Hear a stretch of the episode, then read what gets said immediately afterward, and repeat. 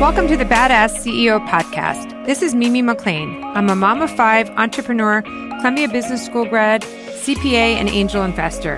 And I'm here to share with you my passion for entrepreneurship. Throughout my career, I have met many incredible people who have started businesses, disrupted industries, persevered, and turned opportunity into success. Each episode, we will discuss what it takes to become and continue to be a badass CEO, directly from the entrepreneurs who have made it happen. If you're new in your career, dreaming about starting your own business, or already an entrepreneur, the Badass CEO podcast is for you. I want to give you the drive and tools needed to succeed in following your dreams.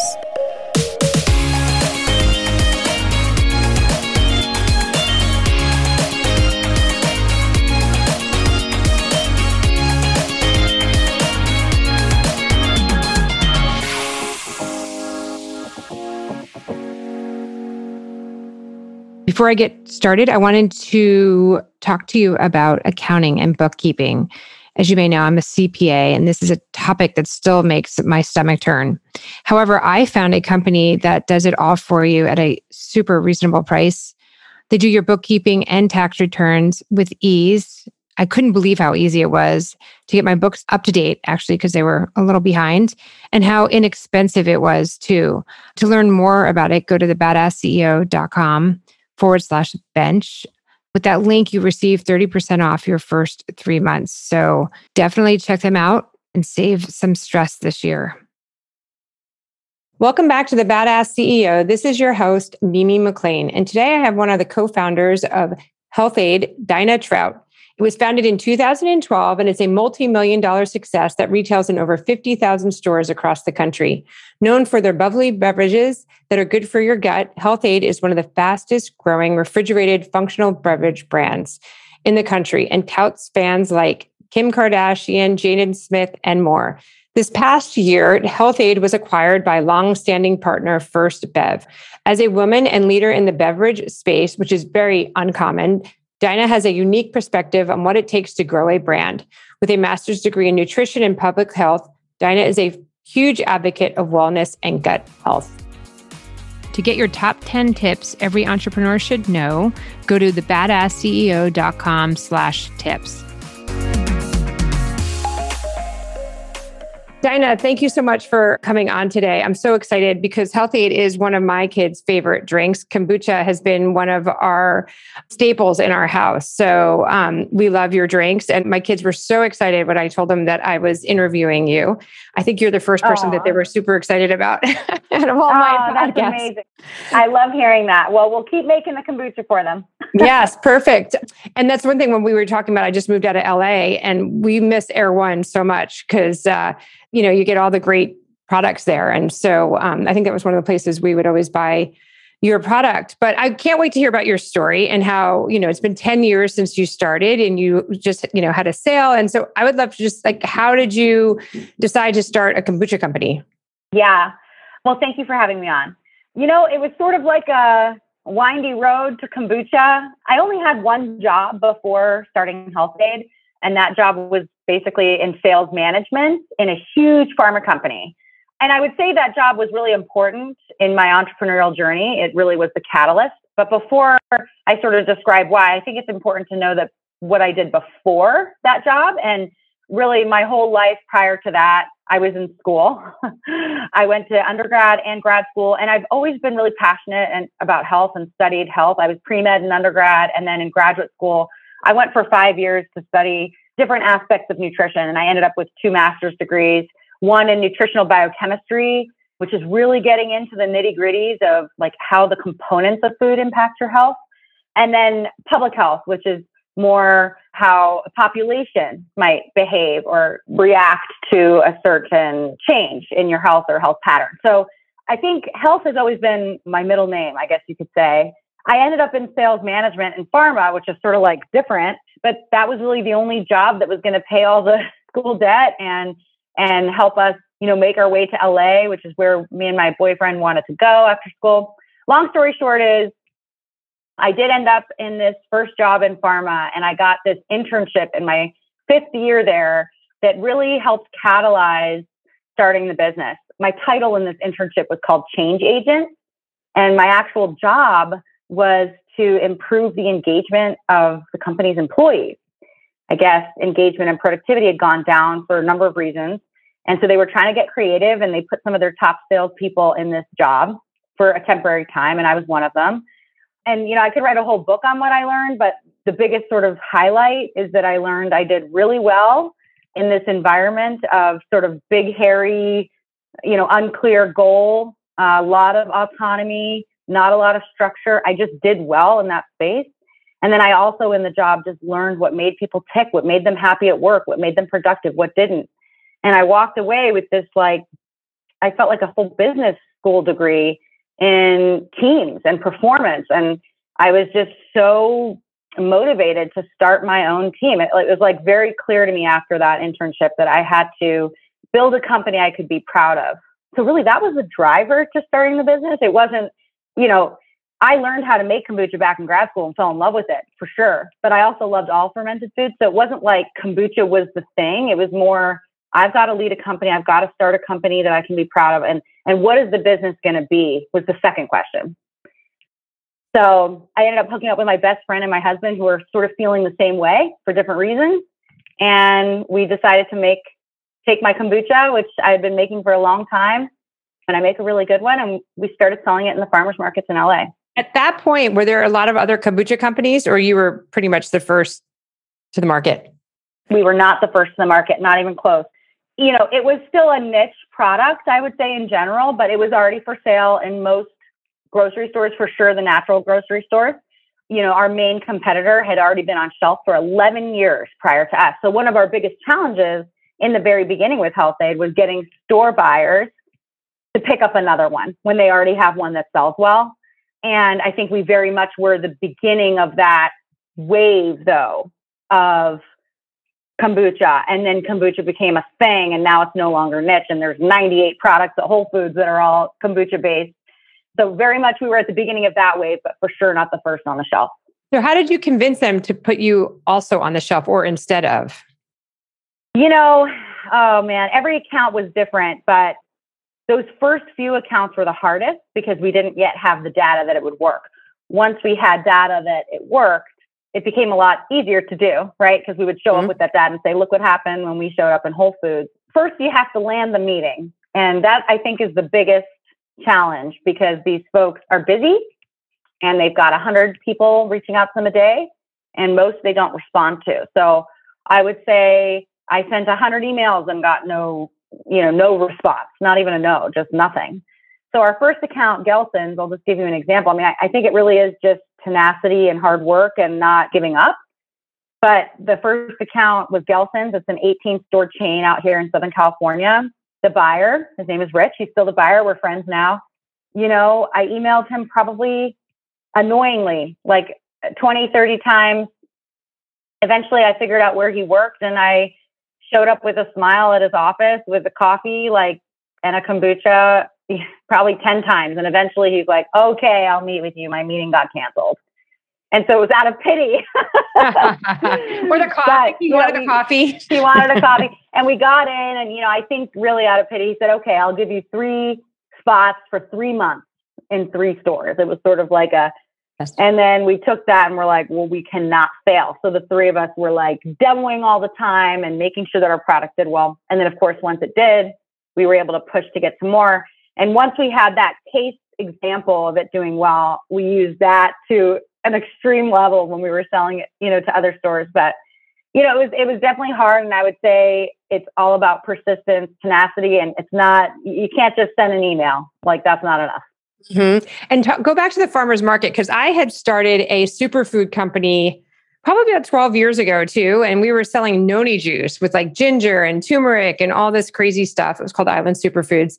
And we would go Amazing. to the farmers market up in Malibu and the Palisades and Santa Monica. And we would do that every weekend. Uh, it sounds like you did that too. Yeah. At our peak, we were in seven markets and most markets happen on the weekends. So, um, oh man, that was a brutal time because the physical demands of being in a farmer's market are pretty intense. So the day kind of looked like this. Let's say when we were in three markets, that was that was sort of like the sweet spot because each of us, there are three founders, each of us could do a market. But we would get up at around 3:30 in the morning and we'd have, you know, refrigerated products. So me, Vanessa, and Justin would show up in my, my apartment and we'd pack three huge coolers with ice packs, kombucha, get it in the car. You got to get the tent in there. And nobody has like a van at this point. So you're ratcheting, you know, tents on the top of like crappy 1980 Honda Civics kind of thing. And, you know, you'd truck off to the market at like 6.30 or 7 in the morning. You'd have to unpack it yourself. I mean, by the time the market started at 8 in the morning, you already felt like you had a whole day of work, but you really were just beginning. Then you got to stand there and sell your product. And when we sold at the farmers markets, we were like very determined that this was going to be our business. This was not just like a side project. So it was like our our pride depended on it, our livelihood depended on us doing well. I mean, there wasn't anybody that could walk to that market without stopping to try our kombucha because we made sure of it, you know. And we did well as a result. But then you'd have to break it down and go home, and then we'd still have to brew, you know, kombucha. So it's just the time of the sort of first couple years of starting this business, considering we manufacture the product and everything, just it blows my mind the amount of work and intensity and dedication and passion it took. And you look at it and you're like, is this really you're, you're kind of doing it for the brand. You're not doing it for the money at that point, right? You're, you're doing it to get your oh, name yeah. out there, you know, customer to find out if the customers want it, if you're tweaking your product.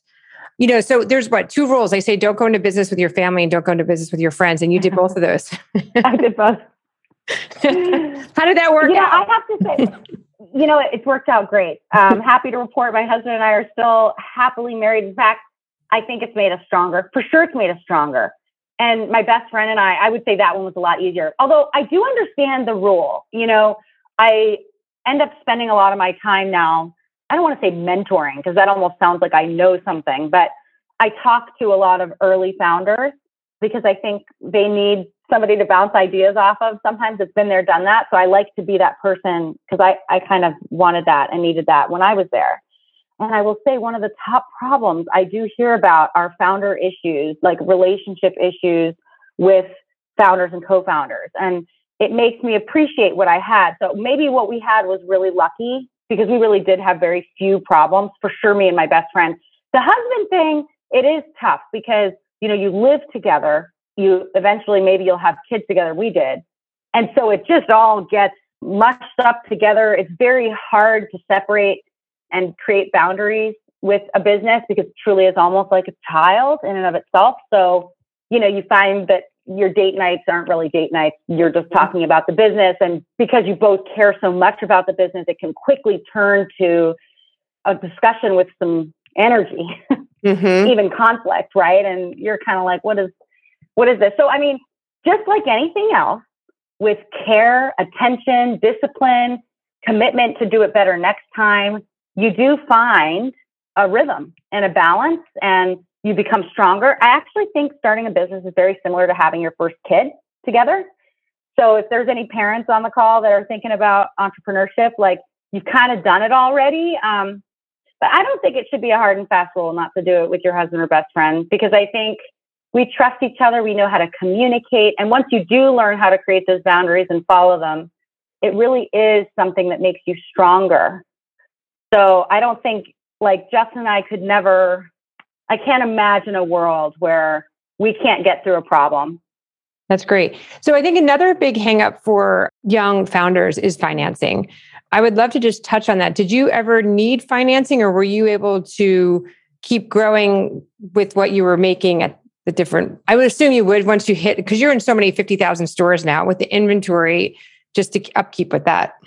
We needed money right away. I mean, the way I think about money to a business is it's like air to your body. Okay. It's not the reason you live, right? You don't live to breathe, but you can't live without it. You can't live without air. Capital is like that for a business. In the beginning, for a year and a half, we bootstrapped it, AKA every dollar we made at the market went right back into buying more bottles, tea, sugar, you know, we weren't paying ourselves. And that lasted for about a year and a half until we got to a point where you know the way we were making our kombucha just wasn't you know there weren't enough hours in the day to meet the demand and so we had to upgrade to buy a filling machine so that really was the catalyst to us raising money is we needed this $100,000 piece of equipment to help us start filling the bottle because, you know, by hand wasn't going to work anymore. And we didn't have it. We didn't have any assets, right? We started this pre any sort of success in our lives career wise. So nobody would lend us money. There was no debt available to us. And really the only option was investment. And unfortunately, we didn't have, well, I wouldn't say unfortunate because maybe it was the best thing, but we didn't have experience here or knowledge. So we were suddenly in a place where we need money and we needed it fast. Like it was sort of like, oh crap, we're not going to be able to like fulfill our next month's orders if we don't have like much more money than we thought. It was no longer working that the money coming in was going to pay for the money it would take to build the next round of kombucha. And that's because we were growing so fast. It was like a positive thing, but mm, also exactly. weirdly, it's a weirdly, you know, detrimental thing too, because it's enough to make your business go splat. So anyway, we were rushed. We ended up hooking up with a private equity group very early on. We were doing about half a million in revenues at the time, which isn't typical, pretty early for private equity to get involved at that stage in beverage. Yeah but you know just just so happened that they were into kombucha. Somebody tried our kombucha at a store nearby and loved it. Like just all the stars randomly aligned that it was going to work and we were able to get the deal done in a couple months. And there's pros and cons to that getting investment early. So yeah and then over the years we raised every year we raised over 60 million dollars in, in the lifetime of the company until we sold. And i had to do all six of those rounds myself right? Lead all of those I think when you're raising money, you've got to be, I mean, there's just so many lessons. I could probably write a book on it, on just my experience with those. But you have to be eyes wide open about so many things. You know, you'll be raising more than you thought. It takes way more time to do than you than you expected. And yes, you're still expected to run the business at the same time. So figure it out. Okay, full two full time jobs. yeah, it's super stressful because I don't know how, but no matter how well you plan, it's still last minute and you can barely make payroll every time. Like no matter what stage of business we were in, it ended there. And you have to learn pretty quickly that investors are not your friends. And I think that was probably one of my biggest lessons learned at Health-Ade. And that's not to say they're villains. They're not heroes. They're not villains. They're partners in capital. And you have to appropriately sort of categorize them as such.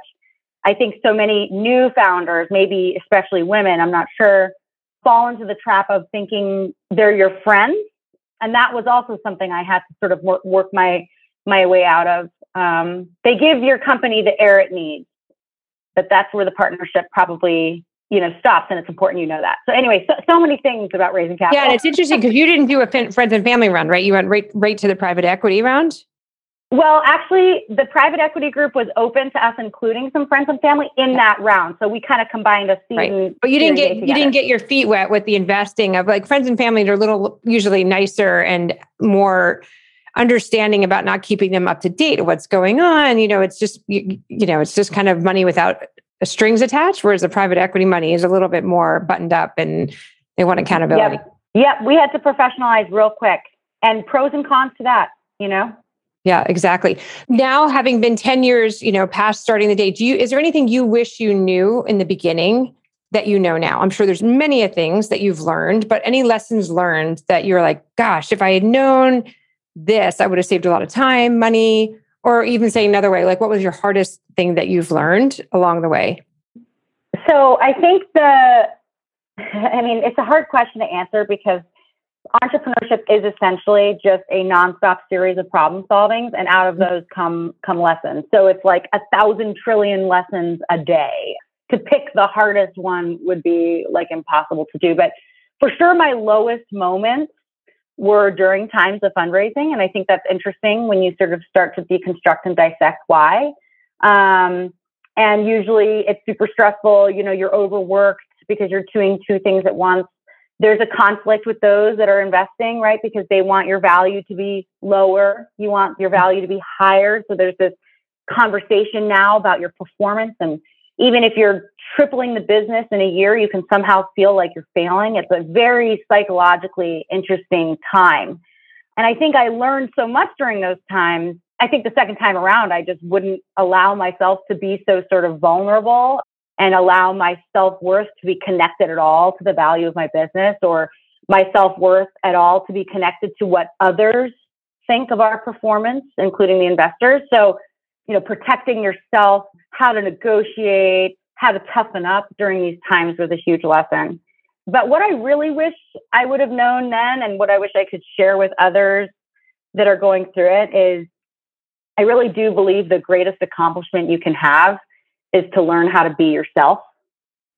Because as I've become a better and better leader, I feel like I've become more and more who I authentically am. It's not like a building of skills, it's almost a shedding of weight, if that makes sense. And so in the end, I'm like, wow, everything I already was since I was six years old was just who I needed to be to be this person. And so I wish I could have known that and I didn't have to build all this armor up and then deconstruct it.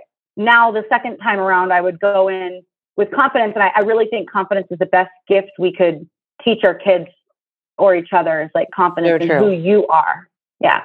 Yeah, it's so true. And it's interesting because when I've asked this question from other CEOs, I think I wouldn't say number one, but one of the top ones is usually um, employee employee relationships. But you had that nailed from your job before, right? So you came in yeah. with expertise and knowing how to g- build this great community and making sure you you meet their needs and develop them, right? And so I think a lot of women don't come in with that.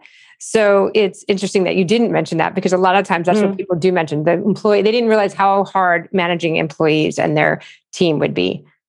You're, you're right. And I appreciate that internship so much. It really was a catalyst. I, I mean, I would say you have to proactively build the culture you want. Otherwise, the culture will just happen. And by the way, starting a business is extremely chaotic. It's conflict, it's problem solving. You're busy. It's a total nightmare of a mess but you do you get up and you do it anyway if you're not focusing on the culture how it is for your employees to work for you to work for the business it will suffer and your employees will leave you i mean it's there's just too much competition out there and so you'll struggle even more and make it harder for yourself i think and uh, yet you're right that this is a lesson i learned before starting Health-Ade, and thankfully so but i watched a lot of others sort of realize it halfway oh crap i have a really it's not a great place to work it's not healthy and now I've got to fix it. And it's so much easier to start with the end in mind. And you can build the culture with the values that you believe in.